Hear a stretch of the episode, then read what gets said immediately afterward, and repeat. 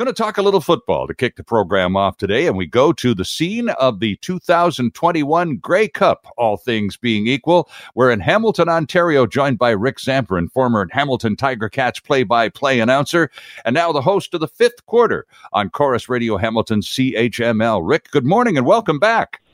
Good morning. Thanks for having me back, and happy Father's Day to all the dads out there. Well, the same to you, sir. How many children do you have? I have two, age 20 and 16, which makes me feel uh, older and older by the day. Yeah, I know the feeling, Rick. I know it well. So let's talk a little bit, uh, a little bit of football early in the morning here in British Columbia, where the BC Lions uh, and all the other teams in the CFL were idle all last season, and where it's pretty widely known right across the country, Rick, where this season is a make it or break it for the Canadian Football League. If we don't have a 21 season, we don't have a CFL going forward. So that, with that sort of tucked away, and we all completely understand that that part.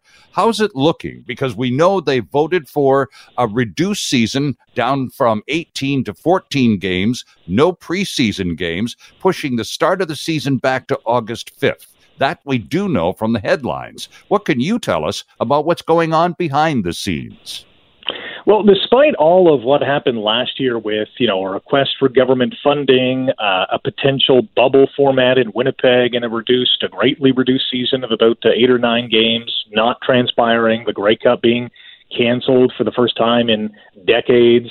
Um, yeah. You know, th- I think the word I would use for 2021 is encouraging. I think for the first time in a long time, the CFL and especially its fans are encouraged by you know what is happening in our country with you know the the pandemic. We have vaccination rates that are escalating by the day and by the week. We have cases and hospitalizations that are going down. So those are 2 mm-hmm. very important signs. And you know earlier this week the CFL and the CFLPA basically came together to agree on a, a truncated season and abbreviated collective bargaining agreements that would, as you mentioned, uh, you know, set uh, off a 14 game schedule instead of the traditional mm-hmm. 18 games. The Grey Cup pushed back to December the 12th.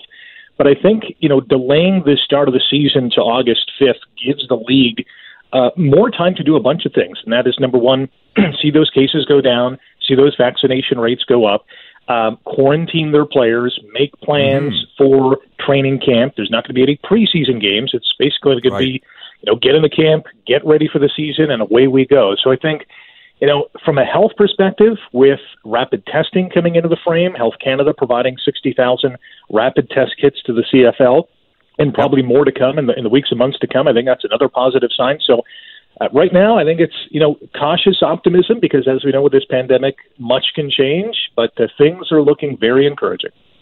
I, I agree. Uh, can you talk to us a little bit about the logistics of how this works? Because we've seen exceptions made for other sports leagues in the past. At least half of the population of the CFL players are from the United States, if not not a greater percentage than 50, Rick. So yeah. what arrangements can be made for those players because they're going to have to come up, have a quarantine and I know you just said there's uh, amazing amounts of testing kits uh, being made available to players, so presumably as was the case with hockey, they'll be tested mm-hmm. every day. Uh, but what what how are they going to do the quarantine? 14 days, 7 days as was the case with hockey? What What's the arrangement to the best of your knowledge? Yeah, the number I've heard is is 14 days. Uh, I'll give you the, the Tiger Cats for an example on, on what they're doing. So uh, traditionally, they would uh, house their training camp at McMaster University, which is you know a stone's throw away from the stadium really that they play in at sure, Tim Hortons yeah. Field.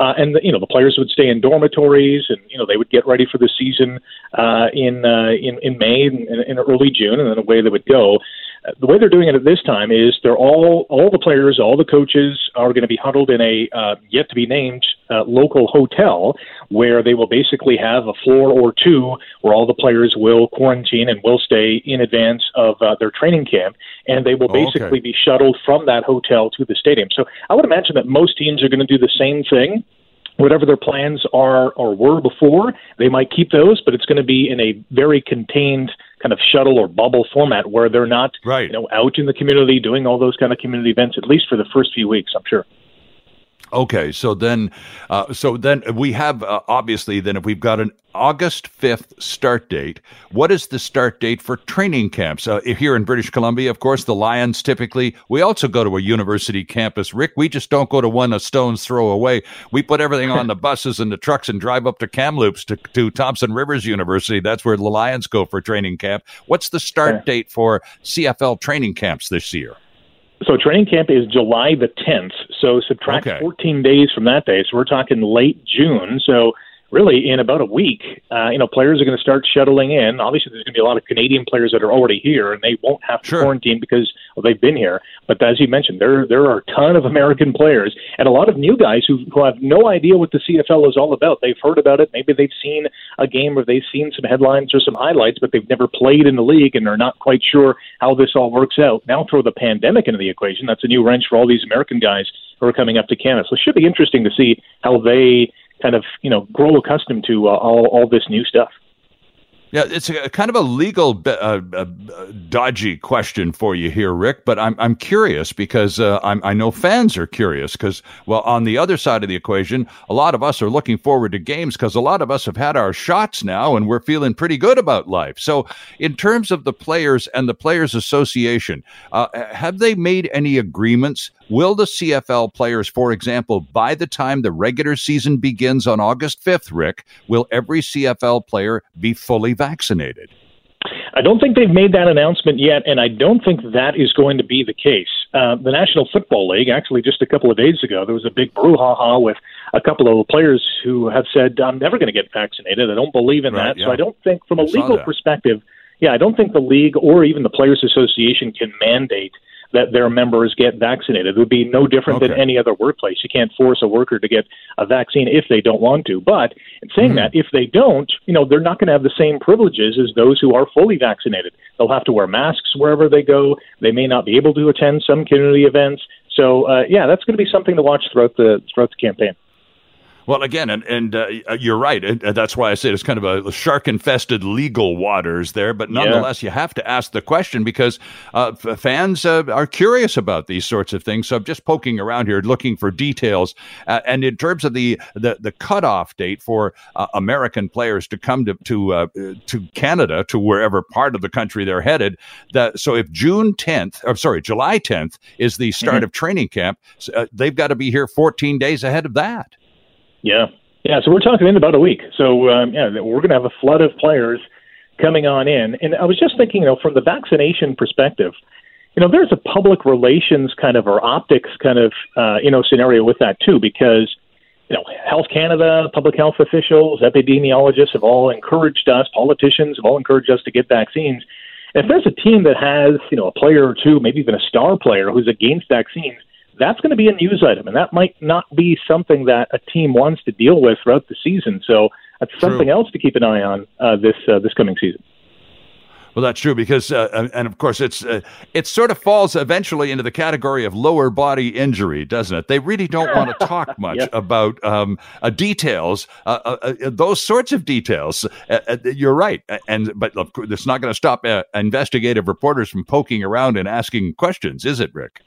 That's right. Yeah. Hey, we got a job to do as well. We have to inform the public of what's going on, and and I think the public has a right to know these things.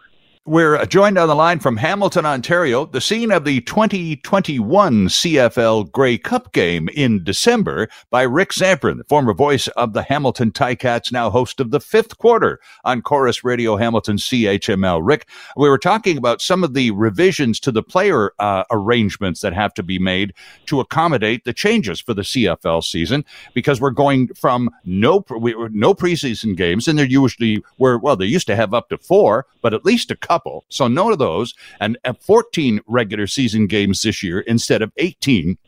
So does that mean that the players will receive reduced compensation because they're playing fewer games?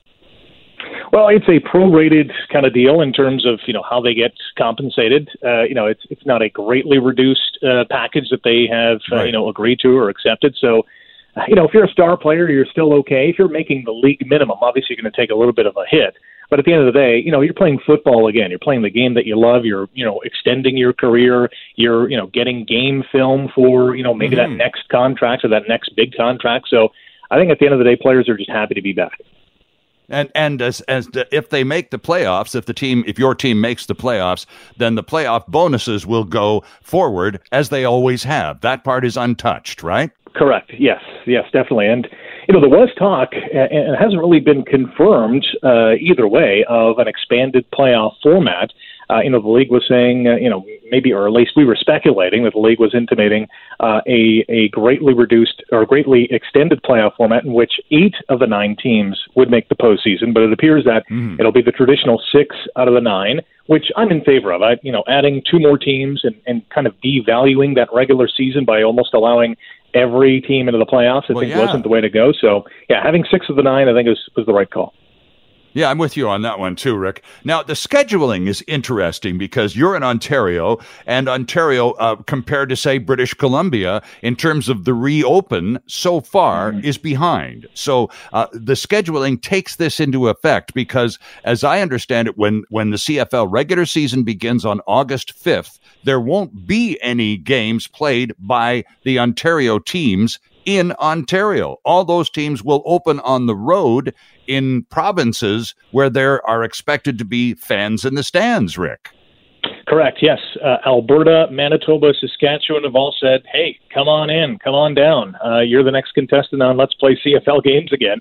Uh, those three provinces, those three provinces have said, yes, they are willing to have fans in the stands. They'll have the proper protocols in place, and that's really going to be, you know, an eye opener not only to fans but league officials to to kind of you know, almost guarantee that yes, we can do this and do this safely. So. Uh, for the Tiger Cats, for example, the first three games are you know in Winnipeg for a Grey Cup uh, 2019 Grey Cup rematch. Then they go to Saskatchewan. Then they go to Montreal, uh, and then uh-huh. their first home game is the Labor Day Classic on September 6th against the the Argonauts. Um, you know, I know that you know the BC Lions have said we'd love to have at least 5,000 fans in attendance to start the season. Maybe we'll get mm-hmm. up to 50% at some time, which is very encouraging. But yeah, you, you know, those three provinces in, in the heart of Canada are going to be hosting the first uh, few weeks of the CFL season. Well, and as I understand it, what what their what the league would like to see uh, is venues that can provide at least uh, thirty, about a third of the fans' uh, capacity yeah. right from the get go, and and that's what you're expecting in Alberta, Manitoba, and Saskatchewan by early August. The fact that, uh, uh, for example, McMahon Stadium in Calgary could could hold uh, one third capacity of, of the house, and that would be that'd be a decent crowd. Yeah, McMahon Stadium, I think the capacity is 33 or 36,000. So you're yeah. looking at around, you know, 11, 12,000 fans.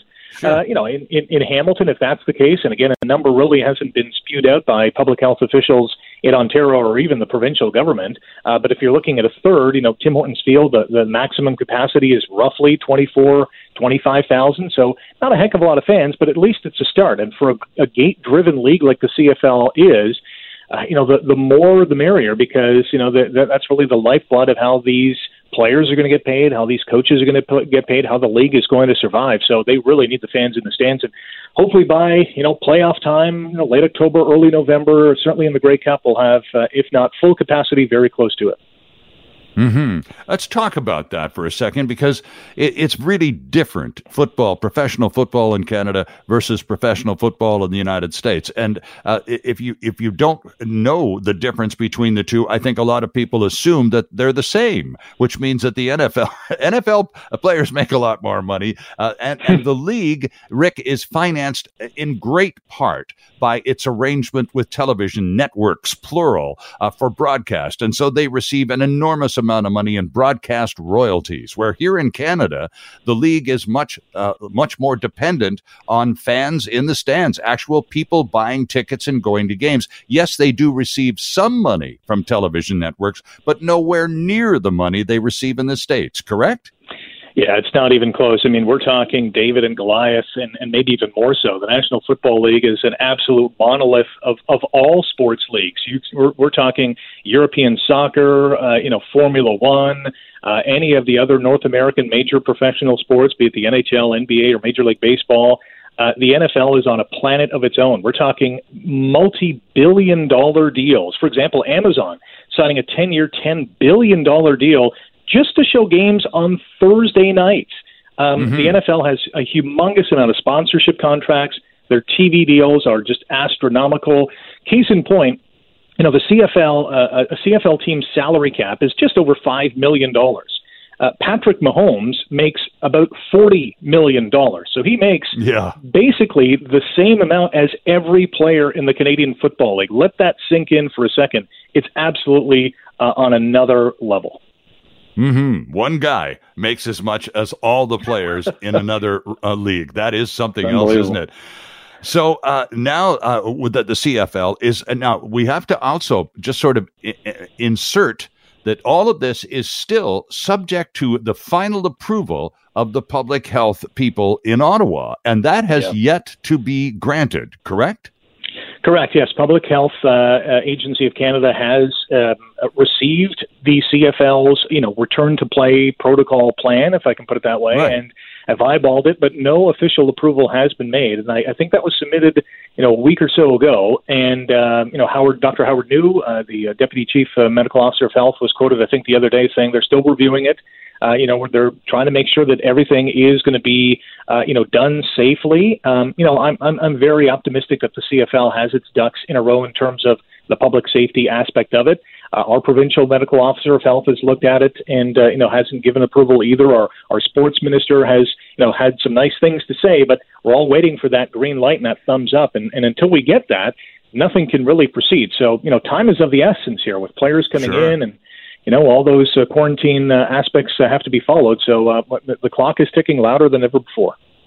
Sure is. Well, we'll keep our fingers crossed. Rick, I can't let you go without asking about a, a, a, subject that you and I actually had a conversation about here on the morning show a few months ago. That's the whole overtures from the CFL to the XFL. And that mm-hmm. uh, XFL uh, component of the conversation, as we talk about returning to play for 2021, the whole XFL thing has magically disappeared, or has it? Well, it's certainly on the back pages, if you will. Um, it's it's it's out there. It's in the back of people's minds, but it's not front and center as it was before. And I think it won't be until this CFL season is done, because the XFL doesn't even have a schedule, hasn't even really announced teams, where they're going to be based. Um, right. And the CFL all along has said, listen, we're, we're, we want to work with the XFL in terms of a uh, you know, a marketing plan or to, you know, an effort to quote unquote grow the game of football, what that looks like. Mm-hmm. We're not quite sure whether that's a merger at some point in time in the future.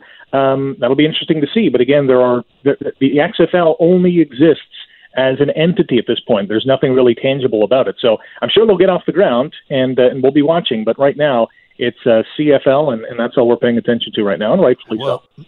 Well, no kidding, and and uh, but it it is interesting how uh, uh, it was uh, sort of front and center in terms of all the chatter, and now that there's yeah. the very distinct possibility of real football back on the field, suddenly all that other stuff is way uh, back on the back burner. Rick, uh, we'll we'll know real soon because, as you pointed out, the deadline's coming up fast for the quarantine and getting U.S. players up here to Canada and isolated and quarantined in time to begin the training camp on July 10th. So it's it's all coming down pretty fast, isn't it? Can't wait for it to happen. Uh, you know, fingers crossed that uh, all all systems go at this point, and uh, by August fifth they'll be kicking off, and it'll be great to see CFL back uh, on uh, on the map. Well, as things uh, keep rolling out, we'll, we'll look forward to opportunities to tap into your expertise and experience on this topic, Rick. It's always a real treat to have you on the program. So let's hope that at least August 5th, we'll keep that weekend open uh, for a chat or a, a, chat about the, the kickoff of the season that we both hope is going to happen and made be made official in just a few short days. Thanks for this this morning. Look forward to the next opportunity already. You got it. My pleasure. Take care.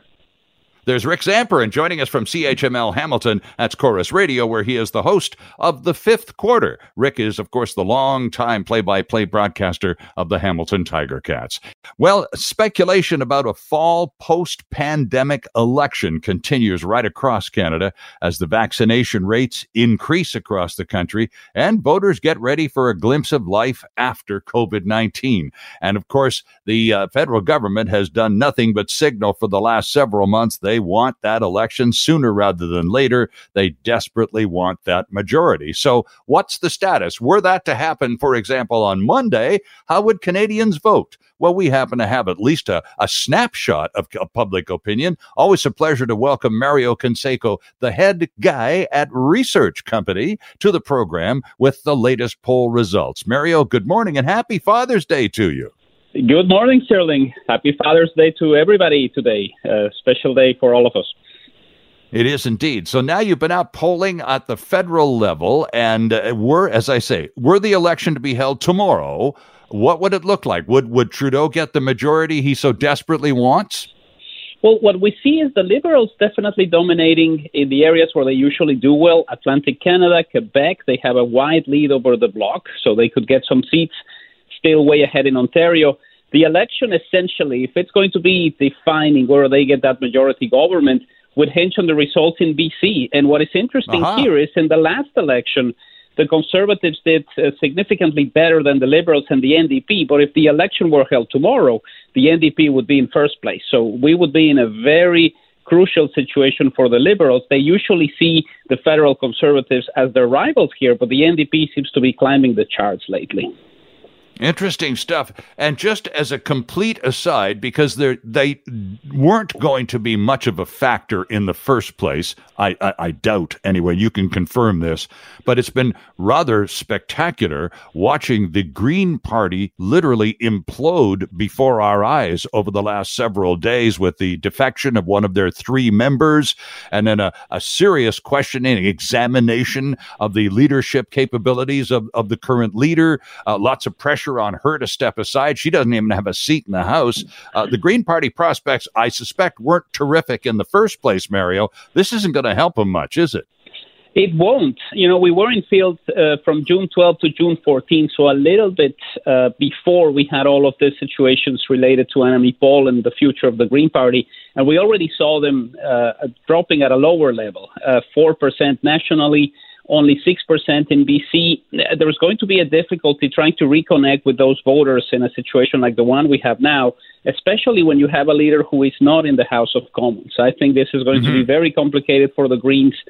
Um, it really takes me back to the early stages of the Jagmeet Singh leadership because when you're not in the House, it's very difficult to try to establish that relationship, to be somebody who is talking about the future of the country. When you're mm-hmm. not in the House, this is definitely more complicated, and this is going to be um, what is happening with the Greens if the election is held this fall. You're running from outside of the House of Commons, which is quite complicated. Indeed, it is. So let's talk a little bit about why BC could be so important this time around. You know, it's really come a long way. So I remember when I first moved out here, and of course we we had all the the different rules, and and typically when the uh, at eight o'clock when the polls would close here in British Columbia, that we would finally be allowed to watch the news and see the results, which have been coming in across the country for hours. Uh, and we would the first headline we would hear is, "Well, British Columbia has just joined us. Welcome. Uh, we have a majority." Majority government and we know yes, exactly. that not one British not one British Columbia vote had been counted. So things have changed a whole lot. So let's assume Trudeau wins Quebec. That's a pretty safe bet, and most of those Quebec seats stay Liberal. Uh, and, and, Ontario is the big battleground. Trudeau's not going to win one seat in in in Saskatchewan He's not going to win one in Alberta. He may win one in Manitoba. So all of a sudden, if he wants to claim to be the prime minister of a national government, he desperately needs people from British Columbia in in those seats, hmm. doesn't he? He does, and the area where this is going to be coming from, uh, I would say, is the Fraser Valley. Um, why am I saying this? We saw in the 2020 election provincially that many seats that were uh, um, in in the hands of the BC Liberals in that election went to the BC NDP because of yes. the way the COVID nineteen pandemic was handled. Uh, you're looking at areas like Langley. Uh, where people decided that they didn't want to vote for BC Liberals anymore. They voted for mm-hmm. the BC NDP. I think we could have a similar situation here. Back in 2015, with Trudeau Mania 2 uh, finally happened, we had some of those Fraser Valley seats moving from conservative to liberal, and then they went right. back to the conservatives in 2019. So if the election becomes a referendum on the COVID 19 pandemic, we could see some of those seats going back to the liberals from the conservatives. And if they can get four or five of those seats, they're definitely closer to the majority they want. So, and do you think actually that a large portion, a portion rather, of the sentiment behind the vote will be the management of the pandemic, regardless of what the platforms are? There will be a, a, a an assessment of management capability. The reason I think this will happen is we've seen it in the latest um, electoral processes that we've had provincially. You know, BC election at the time, we had few cases. We had a lot of people who were happy with the way this pandemic has been handled. Similar situation that we had in Saskatchewan just a few weeks afterwards. Mm-hmm. So uh, I think it's in the best interest of the Liberals to assemble this campaign around the COVID 19 pandemic. Uh, the other issue for the Conservatives is we don't see uh, a level of identification with the current leader, Erin O'Toole, not even from Conservative voters. I think one of the keys to the exercise here is to look at the numbers in the prairies. Yes, they are number one in Alberta, but when you ask them whether Erin O'Toole will be the best prime minister, he's tied with Justin Trudeau. So, not a lot of identification with the leader right now, even among people who say they're voting conservative. Mm-hmm. So, in terms of leaders, uh, the personality of the leaders, the guy in the biggest uh, uh, amount of difficulty or gaining the least traction appears to be Erin O'Toole. Yes, he's in third place when we ask people who would make the best prime minister of the country. 15%. He's been overtaken by Jagmeet Singh, who's now at 17. Wide lead for Justin Trudeau at 37%. But this is uh, definitely something that the Conservatives will be thinking about. Uh, the campaign that we're heading into is going to be very different from the one that we saw provincially with social distancing, with not a lot of events where people could show up, and essentially yeah. trying to do everything virtually. This will be different. You know, we're assuming that we'll be at a situation where most of our lives will return to the way they were before the COVID 19 pandemic. And then you can establish that connection by filling up town halls and talking to people directly and knocking on doors. They desperately need this because you cannot challenge a sitting government when you're at 15% on the best prime minister question. Interesting stuff. So, uh, uh, and I, I, guess final question, Gee, we're almost out of time. Do most people that you surveyed think there will definitely be an election sometime later this year? Is that a well, gimme? There is definitely, yeah, I, I think there is definitely the actual prospect of that happening. And, you know, if we go back to all the other elections that we've had with minority governments in this century, you're always thinking that it's going to happen sooner rather than later. Now, we can see a lot of people who ask the question about whether you want an election or not. This is completely out of our hands. Uh, we know that in the system that we have, um, the government calls the shots to their advantage. And right now, they're leading by eight points nationally. They have a wide lead on the press, uh, PM question. Uh, so, yes, they're thinking about it, and I think they will do it. Mm-hmm. Interesting stuff. Always a pleasure, Mario, to, to take uh, the pulse of British Columbia and spend a few minutes with you on the radio on the weekend. We appreciate the, the update and uh, the, the fact that you've gotten up a little early to do it on, a, on Father's Day. Thanks very much. Great to have you on. It's my pleasure, Sterling. Thank you. You bet. There's Mario Canseco, the president of Research Company, and this poll is at their website as well. Sterling Fox with Chris Sims for the BC chapter of the Canadian Taxpayer Federation on the line. Chris, good morning. Thanks for joining us. Good morning. Thanks for having us.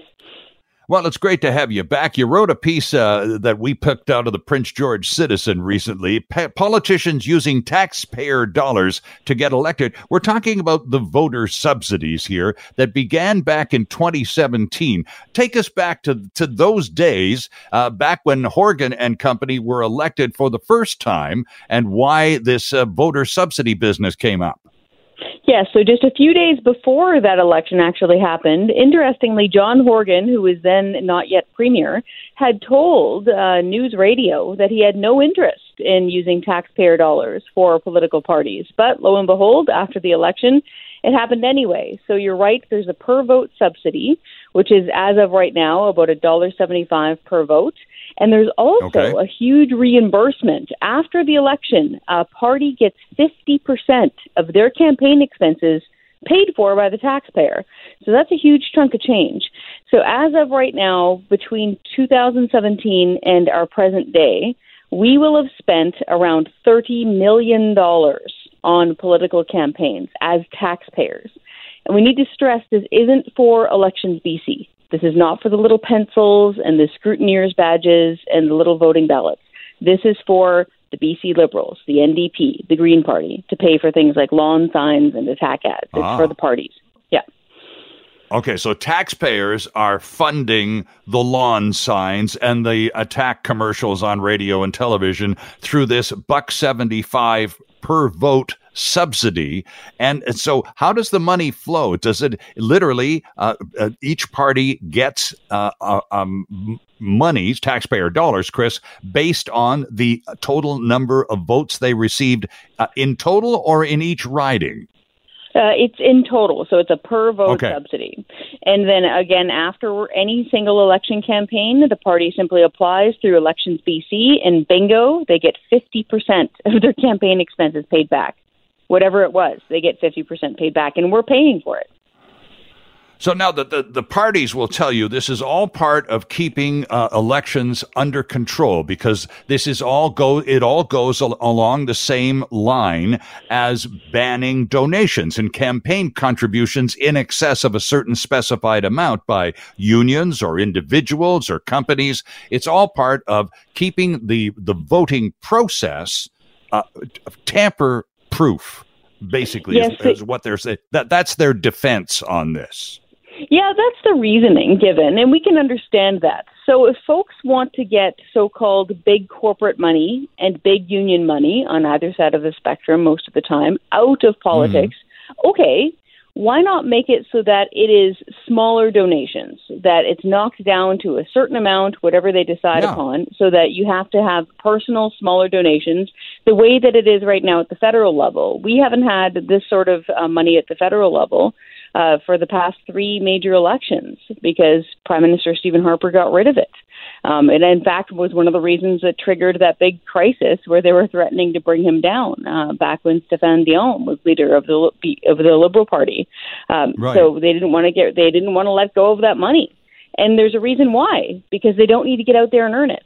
If you're automatically getting it, no matter what your ideas are or what you do, why bother getting out there and appealing for the donations yourself?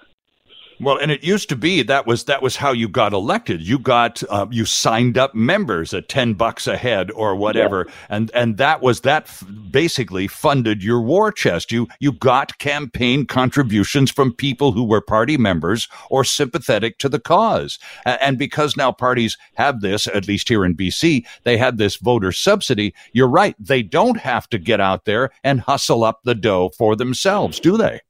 That's exactly right. And there's something odd about that because if your ideas are so good and you truly believe in them so earnestly, you should be Mhm. able to bring people about onto your side. It doesn't have to be a lot of money. This can all start with passing the hat and five bucks, ten bucks, twenty bucks. Uh, there are parties that do that very successfully, and then nowadays, especially, you can start a GoFundMe type campaign online. You don't Right. even need to leave your living room. So there's there's no reason for them to be taking this, and especially right now with money being so tight after COVID, uh, it doesn't seem right for politicians to want to keep this money. And this is the other catch here, Sterling. They said, "Oh, it's just temporary; it'll automatically sunset." Now they're trying to extend it. Now they're trying to keep it. Color us surprised. Of course. Uh, so Yeah. now, how how are they going about keeping? Are they actually going to write legislation that uh, that uh, legitimizes this going forward indefinitely? They're thinking about it. They just finished holding hearings uh, at a special committee in Victoria, and we were they were hearing witnesses. Uh, the Taxpayers Federation was one of the witnesses, hearing pros and cons against extending this. We obviously came out very much against extending this and said, "Go raise your own money." And again, if folks want to keep it transparent and small donations, that's fine. Just don't Sure. automatically force taxpayers to pay for it. Just to give folks an idea, $30 million. How much money is that? That would actually fund 50 new BC paramedics' salaries for 10 Mhm. years. That's a lot of money. Yeah. What does the opposition say about this? The Liberals obviously benefiting equally with the NDP on this. Are they squawking about it, or are they kind of quietly looking the other way?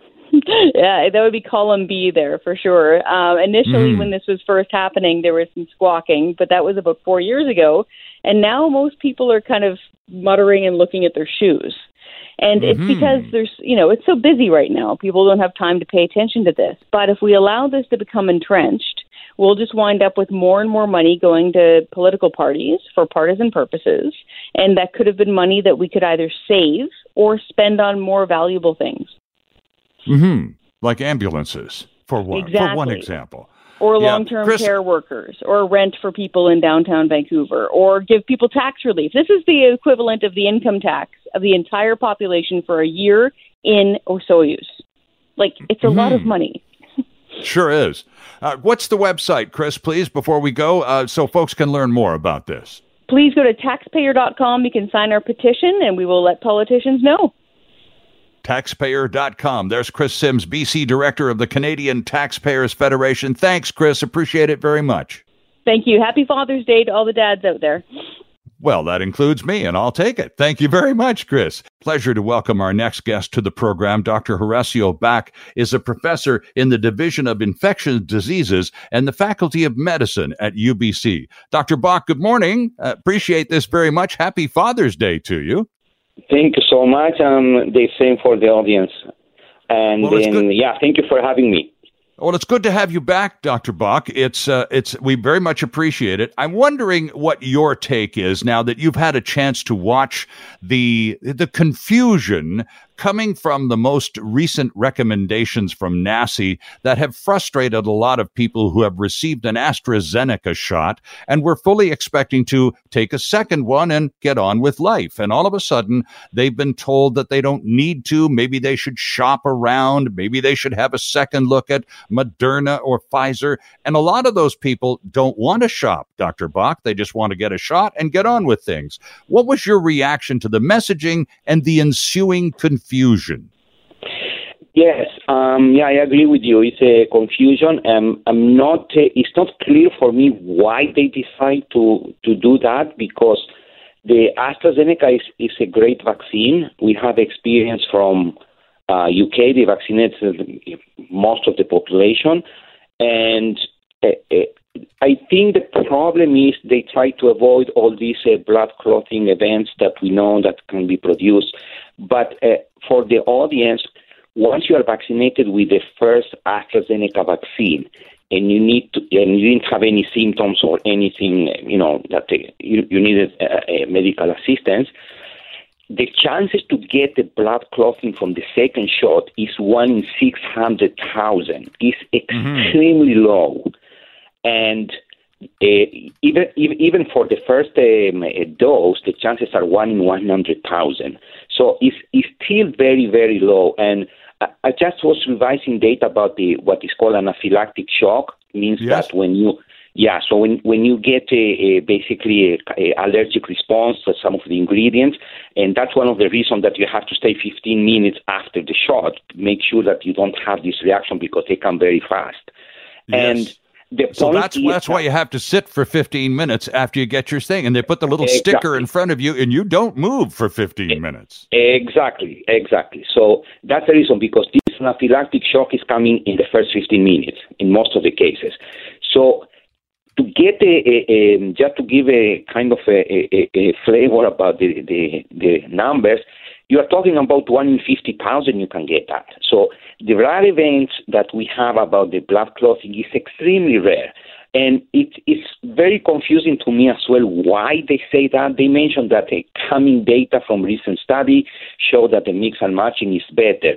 And for me, it's also something in doubt. Why? Because that probably they're basing a study that came in Spain um, last month and mm-hmm. saying that you know in 400 people it was a better immune response and so on. But you cannot base a decision in a very small uh, a group of uh, you know people that were in the study. And the point is we don't see any why they decide there is no reference about what work they are based on.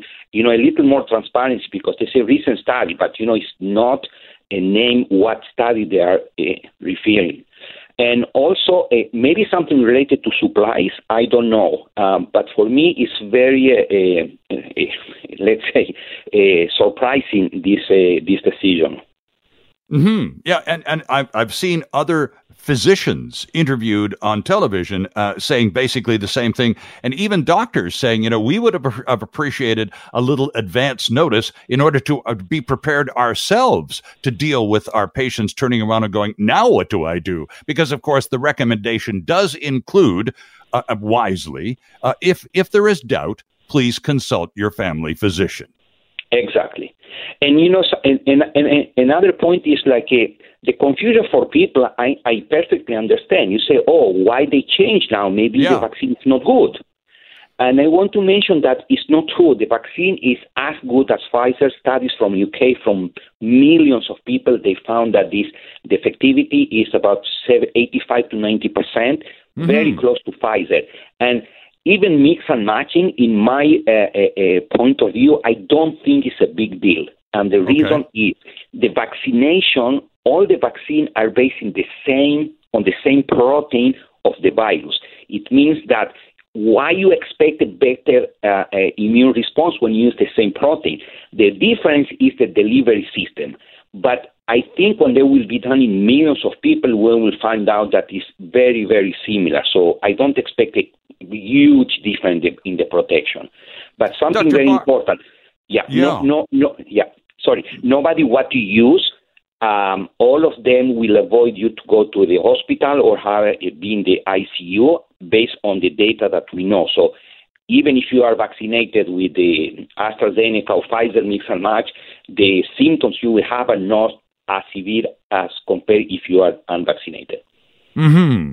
Are you pleased with the rate of vaccination in uh, British Columbia? We are now we've crossed a line, Doctor Bach, where we're now actually on a daily basis giving more people second shots than we are first.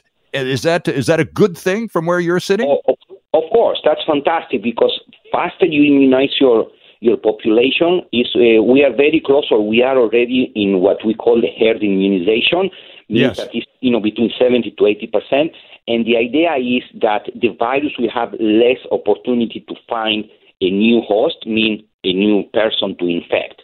So that's the reason. As long as you have the two shots, and you know two three weeks after, potentially you are uh, very well protected. I'm excluding the Delta variant because that's a, a different issue, but uh, uh, it looks like we don't. Uh, probably more than likely, we are not going to end up in the hospital. Yes. Uh, just on the matter of variants, and, and, this, of course, is concerning to a lot of people because uh, it seems that with a virus like this, this is your area of specialization, Dr. Bach, not mine, but it seems that the the the possibility, the potential for basically endless numbers of variants is wide open. Do you see this as sort of an ongoing thing where the population eventually might reach a point where we're going to require an annual booster, a, a, COVID booster of some kind every year or second year going forward?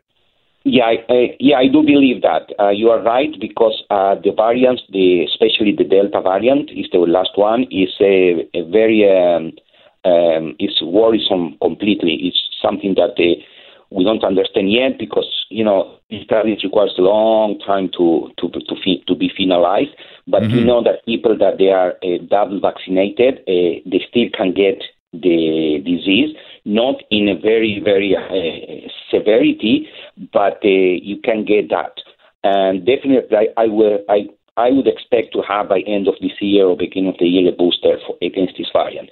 And something very important is that no matter how much you uh, you continue with the variants, you know, to to develop new vaccines, the problem is as long we don't vaccinate the, all the population in the world, always we will have the possibility of a new variant that will pop right. from countries that you know they don't have the possibility to vaccinate. So that's that's where the likely source of variants going forward is going to be those places on the planet that don't have large percentages of their population immunized. That is correct. I was talking even with a colleague in Kenya, and they told me that the problem they have, people are dying in the hospital, but they don't know if it's COVID 19 because they don't have the way to test. They don't have the oh. PCR, you know, they are uh, poor countries. Even in Haiti, uh, the, last inform I was reading, they didn't start vaccination at all because they don't have the money. And there is this COVAX uh, uh, funding that they're supposed to give, and now they are receiving for the first dose. All these countries, the moment they have the disease, is in incubator. You know, you don't know at some point will come a new variant that we expect at some point will come a new variant, and that will be, uh, you know, worse and worse at some point because, you know, they are improving the, the way they infect and evade the system.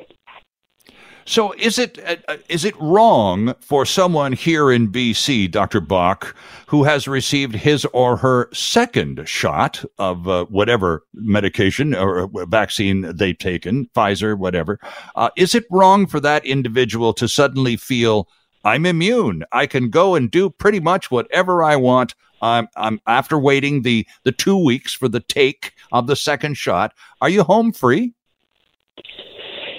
Um, it's a great question. It's very hard to answer. Um, I think that the, the, the you know the um, the guidelines that will come is uh, we. Uh, the, the, the, the public health is monitoring all the uh, all the stuff all the time. You know, see mm-hmm. what's happening in UK. They have a double uh, vaccination, and they were ready to open, and then it was a spike in the number of the Delta variants, and they said, wait, wait, wait, wait we'll wait another month because mm-hmm. we don't know yet. You know, this virus is very uh, uh, complicated, and um, even if you have the two vaccines and you get in, I mean, you get the virus.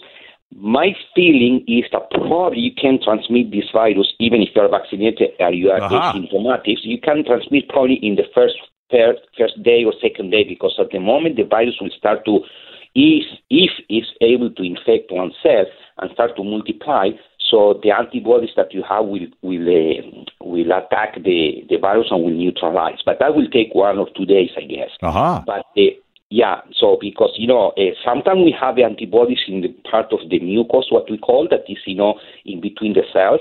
But um, if you need for a long term, so the body in order to react and make antibodies or the memory cells, what we call, may take a little long. It's not something that you know instantaneously reacting.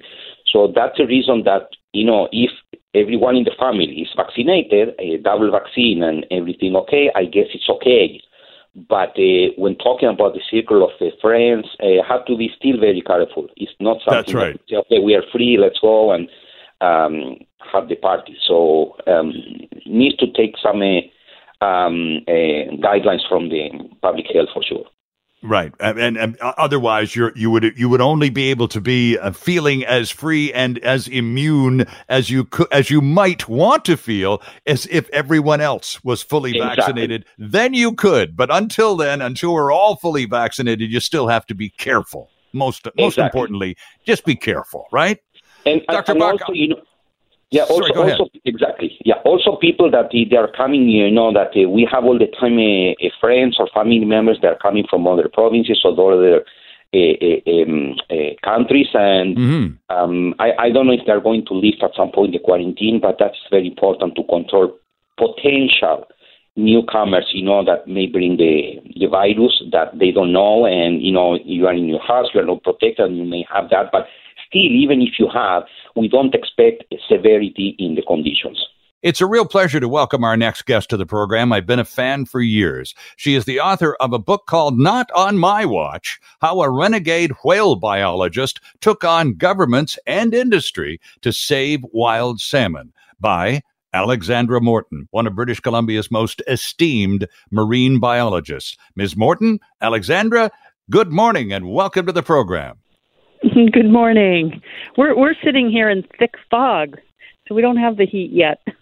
oh, you're up now. You're on the northern tip, up on the northern end of Vancouver Island. So uh, you haven't got any. You haven't got the hot stuff yet. It's it's sunny and quite warm around these parts. I must tell you. Oh, I see. Well, we're looking forward to that.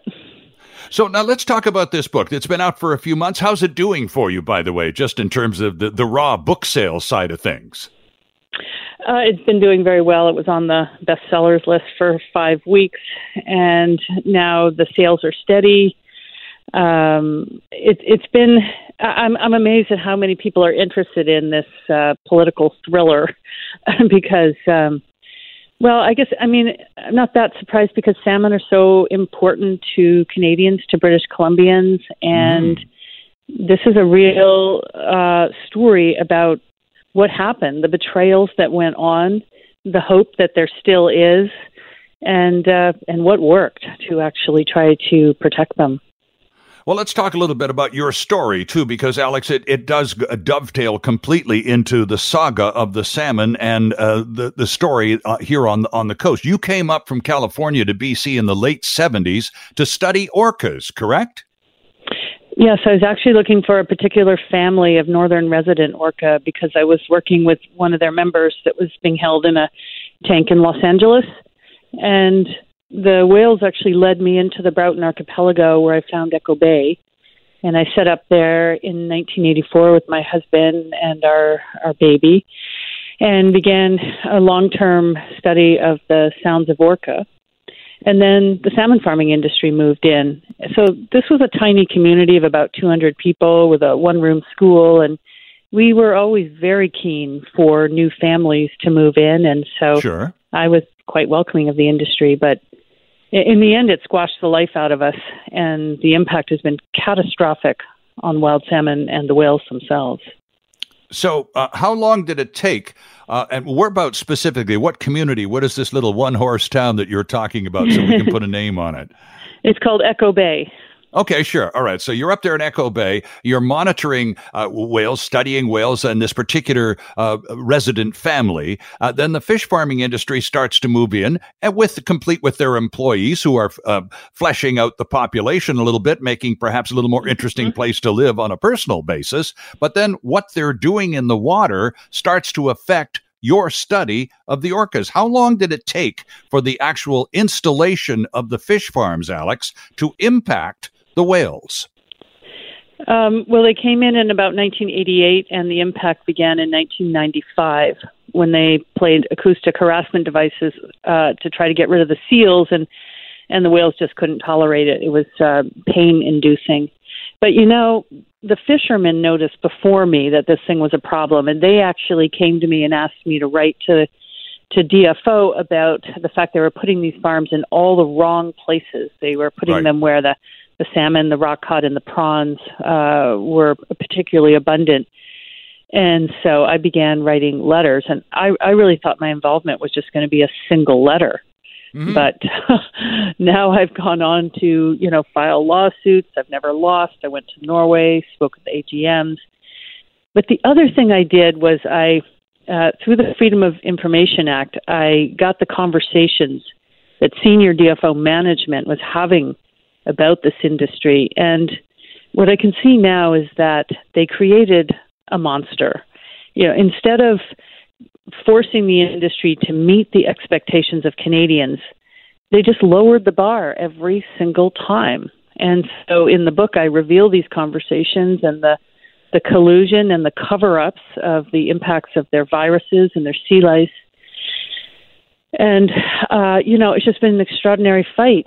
Um, and now finally there's some hope because we have a minister of fisheries who uh, actually seems to get it, which to me mm. is mm-hmm. shocking to actually, you know, be in agreement with with my minister of fisheries. Yeah, a, a couple of things there. Uh, first of all, um, and most British Columbians can recall this, the Mulroney era isn't that far gone, but this is the same era, the same rather Department of Fisheries and Oceans, the DFO, that during the Mulroney era actually managed the cod fishery in eastern Canada right out of existence. So we, we, we learned watching that on the other side of the country that perhaps this ministry wasn't the most together department in the government of Canada. So when we when our turn came and it came to to, to the the matter of fish farms, uh, I think even though we we were it was brand new stuff alex. It was all fish farms. What are fish farms? Uh, but as all of this came uh, came to be i i don't think uh, uh, the expectation level locally on on the part of dfo was very high given what we've seen them already do. Well, I honestly would like to know how this whole thing got started because, as I write in my book, the first thing that the province did was they made it illegal for my community to tie our floating houses to the shore. And they were handing these these areas, these tenures, out to the salmon farming industry. So on the one hand, they were saying this is going to be good for you, and then they took away our right to live there, mm. and it just went downhill from there. So I honestly don't know what the Department of Fisheries and Oceans is about, other than at the moment uh, smoothing the way for industries that are causing huge damage, whether it's you know mining or logging or fish farms. Now, well, you should. In, sorry, Alex, yeah. but you should also know that during the time of development of fish farms, when this this brand new industry came to British Columbia, uh, the government of Canada was so keen to have them here that they were very generous with their tax credits and grants. You could invest as a BC person in a local fish farming operation and receive a significant tax credit. The government wasn't giving them money, but they were uh, they were uh, allowing credits for people who were investing investing them eh, in them and therefore giving them money. So the government was on side with the notion right from the get go.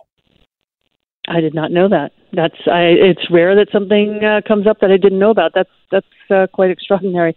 Well, do you know our Canadian pension plan is one of the biggest investors in Mowi, the big fish farm company, and I don't understand that because the December 18th decision by the minister has uh, cut back Mowi by 30%, their production by 30% by mm-hmm. uh, saying they couldn't restock 19 salmon farms on the Fraser Sockeye migration route.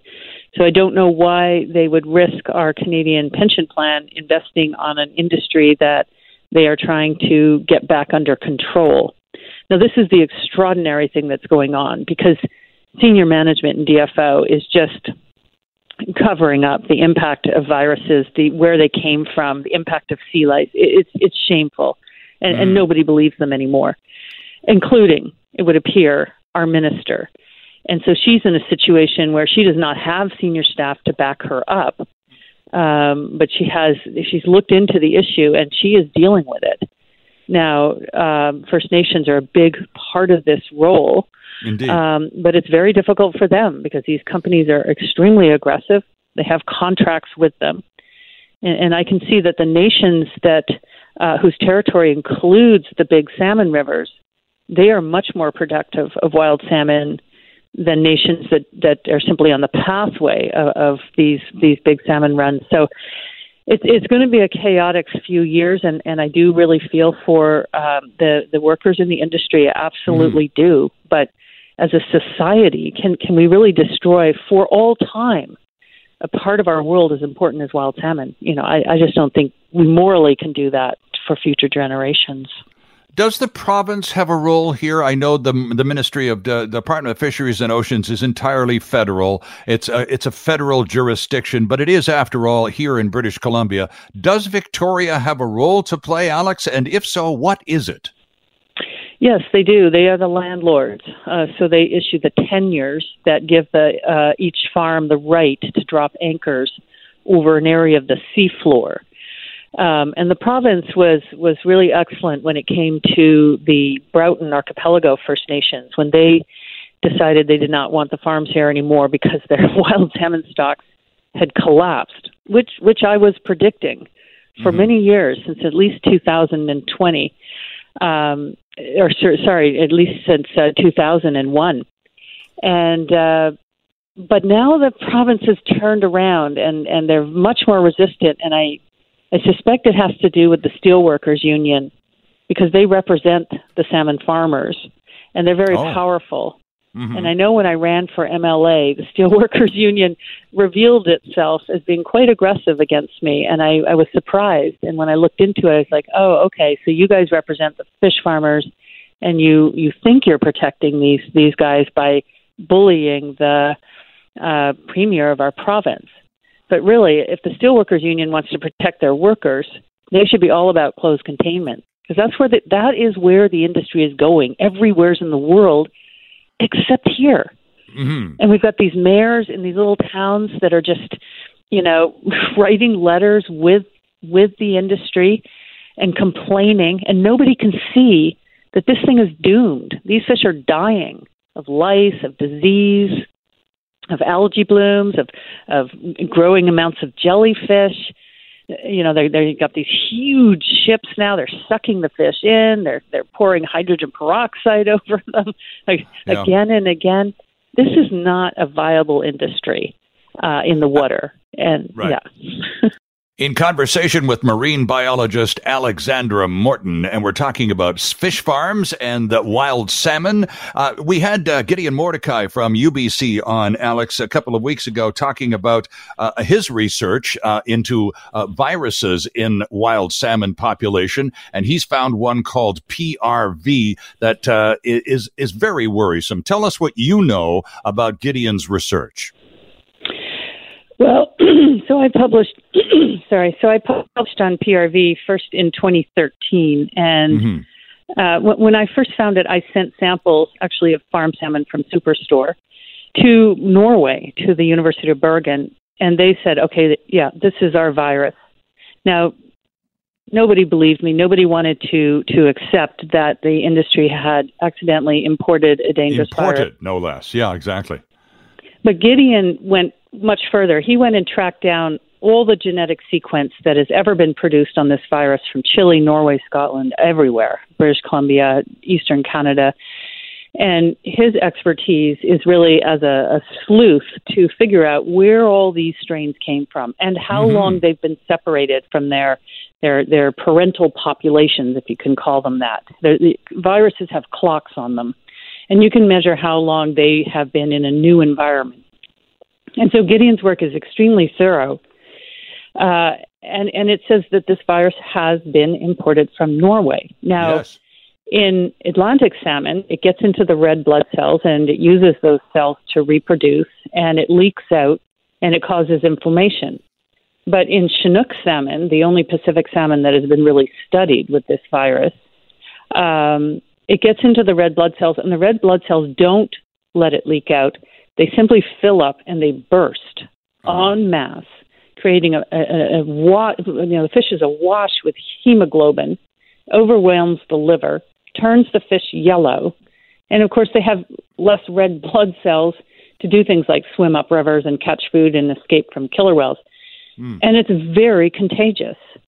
Um, a paper that I published in 2017 showed that uh, there's more fish, more wild fish infected with this virus near salmon farms. And yet, government is denying this uh, because it's against the law to put a, a fish infected with a quote unquote disease agent into a fish farm from the freshwater hatcheries. And so uh, they, they've been denying this because uh, they're so infected with this virus and it's spreading. Mm. So I, I'm enormously grateful to Gideon because it's rare that a scientist is brave enough to go up against this industry, and yet that is what he is doing. And you know the slander that it, that they're generating to try to uh, dispute his findings is is ridiculous. They they just they're just making it up as they go along, and they would do themselves a lot of good by saying, "Okay, okay, yeah, we, we got a problem here, and here's what we're going to do. We're going to we're to work to get our farms onto land into closed containment where we can grow." Um, that would be the good thing to do, but they just they refuse. Let's talk about a court case that's uh, come down quite recently. A decision here uh, involving some fish farms uh, near Campbell River on, uh, off Discovery Island. Uh, now there are a few farms there that uh, have been compelled to vacate.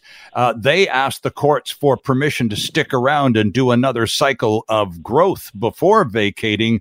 The court said essentially, "No, you're on. You have a schedule. Stick to it." Am I interpreting the decision correctly? Uh, oh my gosh, this has gotten so confusing. So the minister said you can't put any more fish into the Discovery Islands. Right. This affected 19 salmon farms from all three of the Norwegian operators that run the salmon farms in this province. And so one of the companies came back and sued the minister, and the judge actually said, okay, the minister has to make the decision again. And then another company, Cermaq, jumped up. They didn't go to court. They just jumped up and they reapplied for two sites. And the minister just denied those.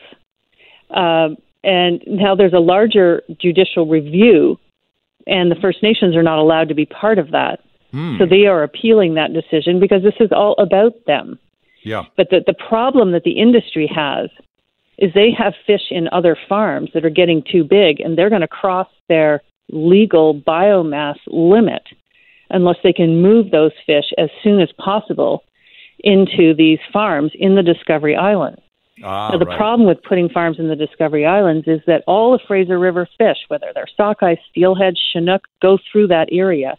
Mhm. And I've been studying those fish, that area, since 2005. And this year, because so many of the farms were already empty, and the minister has not let them put fish back in, the fish look beautiful. The juvenile wild salmon swimming through this amazing area are fat and glossy and hmm. gorgeous. They're not covered with sea lice. Their eyes are clear. They're not all cloudy. Wow. The, the, the impact of removing the farms is astonishing. But the salmon farming industry, they only know one thing, and that is to be aggressive. And so, you know, we're watching them absolutely destroy themselves because they won't adapt, they won't accept the damage that they have done. And um, so I don't know where this is going to end up. I mean, there are so many court cases right now about Mm. just this single area. Meanwhile, all the other nations are watching. And one year from now, all of the federal licenses for this industry expire everywhere's on the coast. Right. And the, the minister is going to have to consult with all the First Nations. And what the industry keeps saying in court is, hey, we didn't know. We didn't know you wanted us to go. We, we didn't have enough time to figure this out. Uh huh. Yeah, well, I don't know. You guys have just been deaf and blind. Um, they thought that nobody would catch them at this. And really, my advice to the salmon farming industry is you should get up and run because viruses have fingerprints with clocks on them. And people are now really looking at your business. Mhm. Uh, and, and the impact of this industry is just catastrophic. And these viruses are spreading up into the Fraser, they're up in the Skeena, and it's Norwegian. So, how did that get there? hmm Have to leave it there, Alex. I'm grateful for your time. Let, rem- let me remind our listeners of your most recent book, Not on My Watch How a Renegade Whale Biologist Took on Governments and Industry to Save Wild Salmon. Alexandra Morton, marine biologist extraordinaire. Thank you so much for being with us today. Thank you so much, and happy Father's Day to everybody. And our guest this time around, here to talk a little hockey on a Sunday morning, is Rob Williams, the sports editor of Vancouver's Daily Hive. Rob, good morning. Happy Father's Day. Thanks, Sterling. Uh, same to you. Thank you very much. Uh, you and I have talked about this in in, in the recent past. Uh, the quality of hockey that we're watching on our tubes every night uh, during these entire playoffs is significantly higher than typical playoff hockey. I'm thinking, Rob, this is one of the best playoff rounds I've ever seen. Do you agree? Uh, You know what? It's been a lot of fun. I, I think. Um, I, I think for me, just the, the having fans back in the building has just added so much. Even if you know, even we're watching on television, is just so so significant. Um, particularly with the New York Islanders, their fans are just going out of their minds. But you know, They even are. the even the Montreal Canadiens, you know, uh, you know, 3,500 fans. Um, it feels like more uh, there for sure. Um, and and yeah, it's it's it, you know the surprises have been off the charts so far. Um, you know, with Montreal having the two one series lead, with uh, the New York Islanders, you know, really standing up to the to the defending champs, the Tampa Bay Yeah. Lightning. They're two two in their series right now. So yeah, I, I don't know what's going to happen next, and, and it's been a lot of fun. Yeah, and some of the other series leading up to this, you know, the uh, Colorado uh, Golden Knight series was epic. I mean, there have just been some great battles all along, hugely entertaining.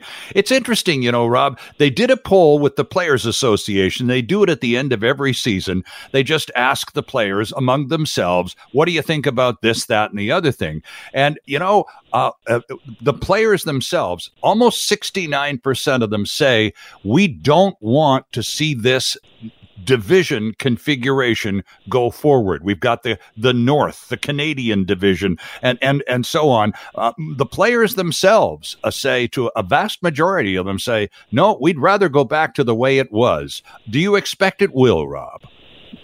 Yeah, you know? The, the funny thing about that poll was that the players were uh, not in favor of the divisional format, but they were in favor of this like series format, like where you play the same team multiple times. That's um, right. But of course, you know, which you can understand. They'd like to go to a city and just stay there for a few days. But at the same time, it's kind of nonsensical because uh, the only way you can get that format is by having this divisional format, right? Because you're not playing every team, you know, 12 times a season in, in the under the old format. I, I expect it will will go back to exactly how it was uh, right. pre-pandemic. The only thing I could maybe see changing is maybe they, you know, maybe put some provision in there that you get an extra game against, you know, a handful of, of rivals from the other from the other conference. Maybe you know, maybe try to find a way for the Canucks and Leafs play an extra game a year, that sort of thing. But otherwise, right. I don't I don't see it changing. Um, and quite quite frankly, it's it's you know it's going to be great to go back to how it was. I, I think we, we've seen the NHL. Uh, try to go like right after the um, lockout loss season in 2004 05 they you know they they tried not to such a drastic change but they did make it such that not every team visited uh, your arena every year that's um, right and there were even teams that you didn't play at all in, in mm-hmm. a season so and I think that was universally hated by fans. So yep. you know, you get Sidney Crosby visiting Vancouver just once every three years. People didn't like it, so I, I think that we're going to go back to the way it was, and uh, and it's going to be great. Yeah, I think, you know, and the Canucks, and when we're back in our own division, the Canucks do have that advantage. They'll go down to Southern California and they'll play the Sharks, the, uh, the, the Kings, and the Ducks all on the same road trip. And once you get to LA, you know, you can stay at the same hotel and play a couple of games. And, and so we have that advantage in our circuit. And of course, we get the Kraken. And if they're anything like Vegas turns out to be, that's going to be a handful right from game one, isn't it, Rob? yeah, you know, I'm really looking forward to that, and I hope that uh, you know, hopefully the border is open by that time uh, because I'm sure there'll just be a uh, a flow of Canucks fans that will be invading Seattle for for that, especially for the first game in, in Seattle uh, the Canucks play. That'll be a ton of fun. And yeah, I, I agree. I mean, it's going to be really interesting to see like how good are they going to be. Like this is really going to show, you know was Vegas handed a team, or did they really make the right, you know, push the right buttons and make the right moves to construct a Stanley Cup contender right out of the gates? Uh, I, I think it's a, a, bit of both. I do too. Um, and I also think some teams around the league may have learned their lesson a little bit and, and might be more prepared um, this time around than they were the first time uh, when they were exposing really good players uh, to Vegas.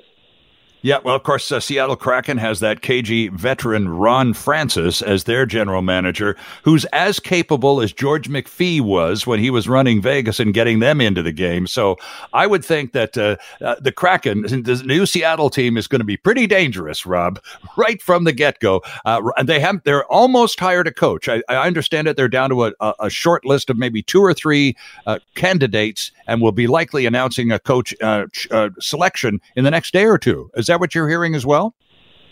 Yeah, I heard that report as well. Uh, looks like Rick Tocchet is the name that's been most bandied about. And of course, he's an yep. ex uh, ex Pittsburgh Penguin teammate of uh, Ron Francis from their playing mm-hmm. days. They won Stanley Cups together.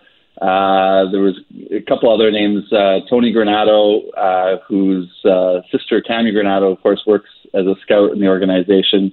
Right. And uh, Joe Sacco, the former uh, Colorado uh, head coach as well those are the names I heard in the report. Uh, but yeah, it's going to be it's going to be very very interesting. Of course, you know for a, for a while people thought that Travis Green might be the next uh, head coach of the, of the Kraken, but uh, of course he re-signed with the Canucks. Yeah. Uh, back to the uh, the current series, the game that's on at five o'clock this afternoon from Montreal's Bell Center. And you're right, there will be 3,500. Did you see the uh, the interview? It was in the previous round when they only had 2,500 fans, and I think it was against the Leafs.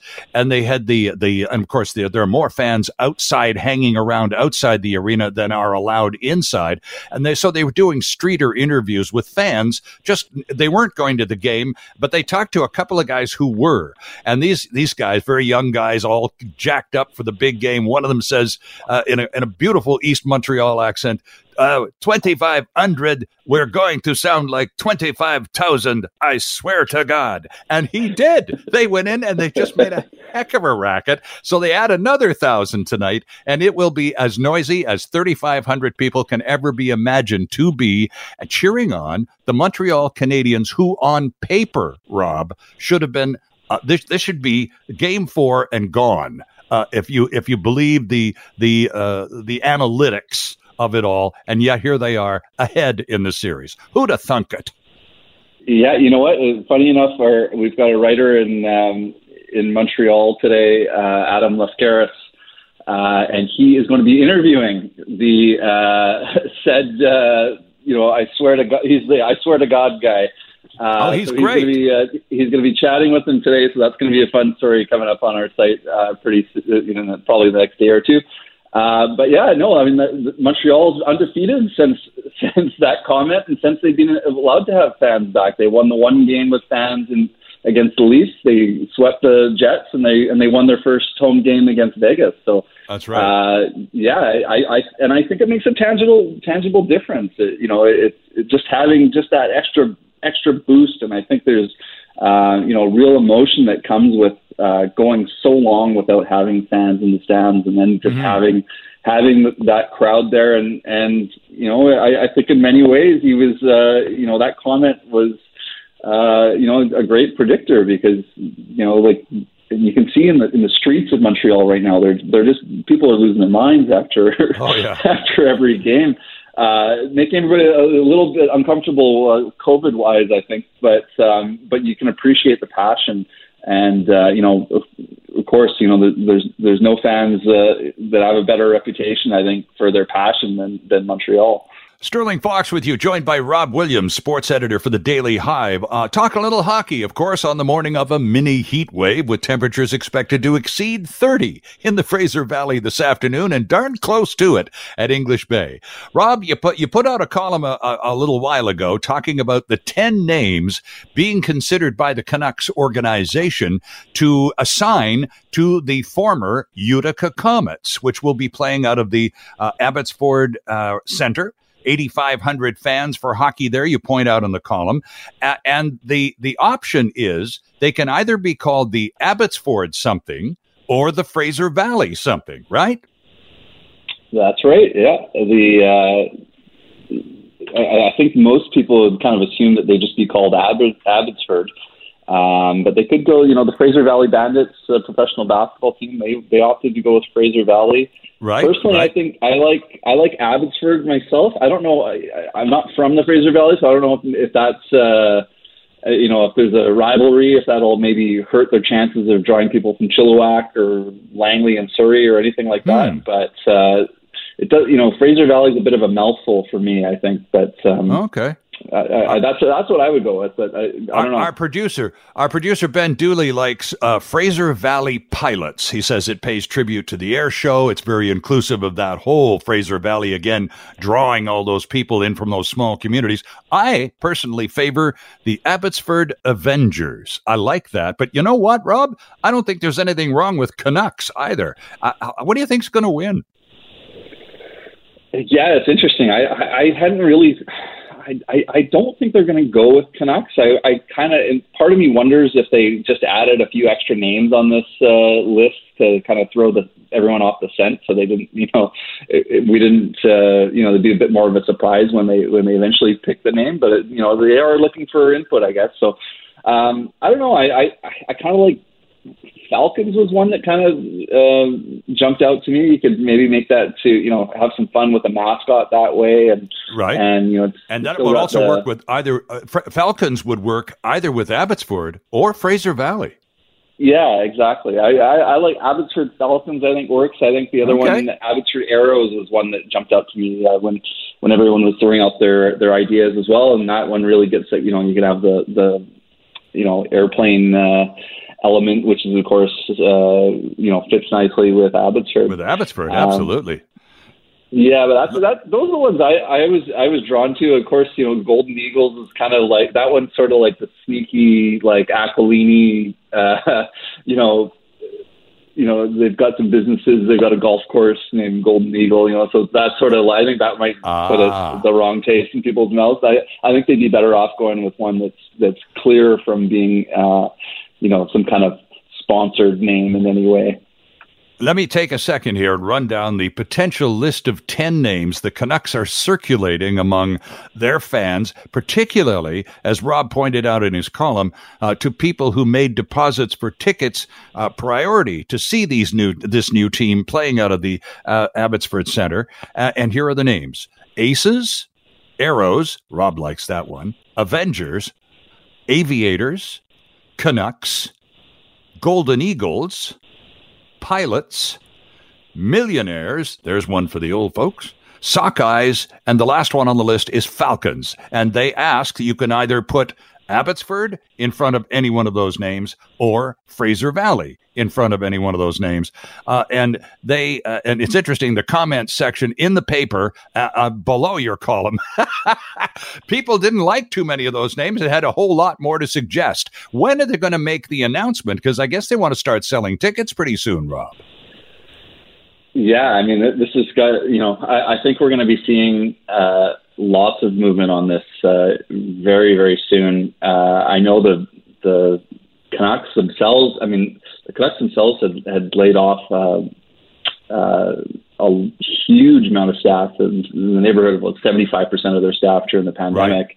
Front Uh, they're staff, now in yeah. the process that, that they're going to have. They're hiring people back now uh, in preparation for being able to welcome fans back. So you know they've got to hire people to sell tickets and do all these things, but they've also got to build out uh, a staff in Abbotsford as well. So Right. I don't know how far along they are in in terms of that, or if that's going to fall on uh, the staff over at Rogers Arena or not. Um, So they've got to make a lot of decisions. They need a name, they need tickets, they need to sell this quickly uh, because the you know the games start in October. So That's right. know, it's it's happening really really fast. That you know they've got less than four months to go here, and they don't have much tangible uh, in the way of. Um, in the way of much, we don't know very much at all. We know that they're going to play uh, in Abbotsford, and, and we know what league they're in, and we, we think we know what players will probably be in the lineup. But but that's about it. There's, there's not much else. That's it.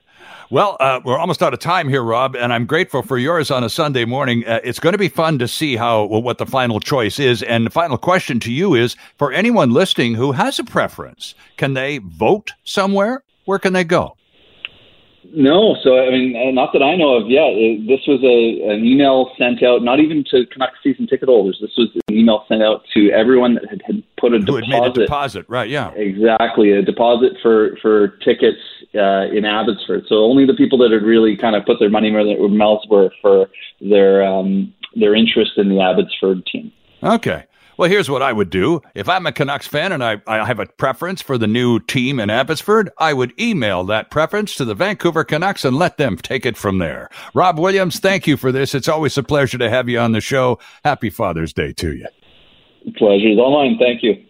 There's Rob Williams, sports editor, The Daily Hive. So it's a happy welcome back, Rainbow Robert. Good morning to you. Great to be with you. Happy Sunday, Sterling. Thanks very much, Rainbow. Now, we talked about, I guess, maybe a month, six weeks or so ago about the upcoming Jazz Festival, and you know I'm a fan, so I was into it then, and even more so now because because we've had a change of uh, of restrictions. Uh, you have been able to change slightly to modify to the positive some of the uh, aspects of the Jazz Festival. So we've got some in person live music to talk about this morning. The best possible news, Rainbow. Give us some details, please. Well, we couldn't be more excited to have found out through the provincial health orders that the TD Vancouver International Jazz Festival that runs June 25 through July 4 this year will be permitted to have some small live audiences at about 39 of our shows. That's fantastic. And will there be specific venues that will have these uh, uh, shows? I believe there are two, right? Um, actually, so we um, are going to be hosting very small uh, live audiences safely at Performance Works on Granville Island each night Right. at 8 p.m. Uh, we also have live audiences at Frankie's Jazz Club And the Ironworks series, which happens at 9 p.m. each night, which features uh, creative and improvised music, will also be hosting live audiences. Interesting. You know that last night uh, the Vancouver Symphony had its first concert in over a year at the Orpheum Theater, and they played to, wait for it, 50 people. this so, is our know, new reality, Sterling. That's right. It? And you, you, and you know already how happy each and every player on that stage was last night to be finally in front of anybody. So, it, little by little, baby steps right now, Rainbow, right? A hundred percent. And there really is, you touched upon something really important.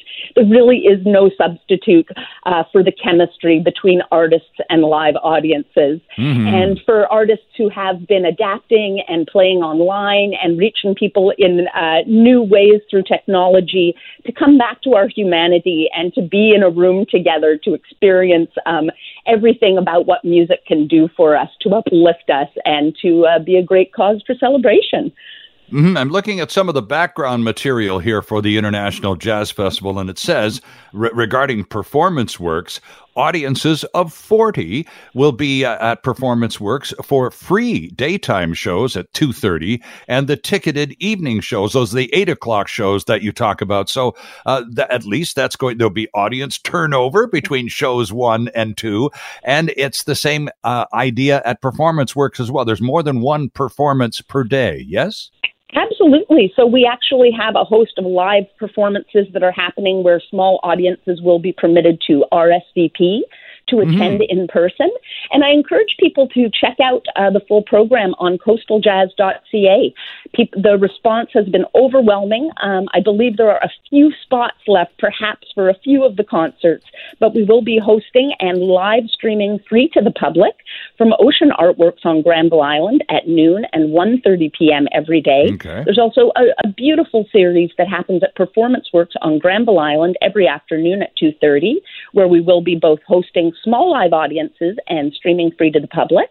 And finally, at Ironworks in the afternoon, we have more of the avant garde and innovative um, material, and uh, that will also be streamed to the public and will also be hosting very small live audiences. But again, in order to attend live uh, performances by Coastal Jazz this year, we do require people to RSVP because safety is our absolute top priority we believe in celebration uh, and we believe in safety. So we're uh, trying to find the sweet spot between the two. Yeah, exactly. So, of course, this is all done online. The website address, friends, is coastaljazz.ca. And as our guest is pointing out, because of the limited amount of seats available, those are going rather quickly, but there are still some available for some shows, right, Rainbow? Absolutely, absolutely. And I'd encourage people to go online and check out the full program. And for those of us who are still uh, feeling more comfortable enjoying the music from home, uh, mm-hmm. streaming passes are still available either for a full festival with 39 gigs or based on a series, if there's a series that uh, particularly appeals to you. And we do have a live uh, or a live streaming happening. Um, for European programs that happen on June 26th and July 3rd. Those are free to the public. And we have okay. a beautiful international streaming series that comes out of Paris and Amsterdam, which is also free to the public. So this is again, uh, this is if you go to coastaljazz.ca and you click on the streaming packages, uh, this is where you find out uh, that uh, uh, you can get all the concerts from a single venue. This is what we talked about weeks ago uh, exactly. about basically how the festival was going to be conducted. The good news this morning, and we're almost out of time, but the good news this morning is it's been enhanced, if you will, it has by been enhanced by and um, live I, music. And I encourage people to check out coastaljazz.ca for the full program and uh, just uh, super excited for uh, the chance to safely bring together some small numbers of audiences with the amazing, amazing offering of music that will be starting to roll out on Friday, June 25th. There you go. It's the 35th annual Vancouver International Jazz Festival. Rainbow Robert from the festival back with the good news this morning about those live uh, performances. And you can connect with them all at coastaljazz.ca. Rainbow, thanks for coming back. It was great to have you back on and such a good news story, too. Have fun at a the festival. Pleasure. Hi, it's Shauna, and I might be a bad parent because my kids think french fries are vegetables. Hey, it's Ryan, and I might be a bad parent because I went out for wings when my wife was in the hospital after giving birth. Johnny here. I might be a bad parent because in my house, the tooth fairy gives pocket change. But we're not alone. Len emailed us and said his six year old daughter's Tarzan moment going from love seat to lazy boy by curtains made him more proud than any dance recital. and Andy left his two year old at the rink. All right, guys, I'm sure we're not alone. Like Andy's kid. For stories and confessions like this, make sure you check out our podcast. It's called Bad Parents, and it's available wherever you get your podcasts. I left a glove at the rink.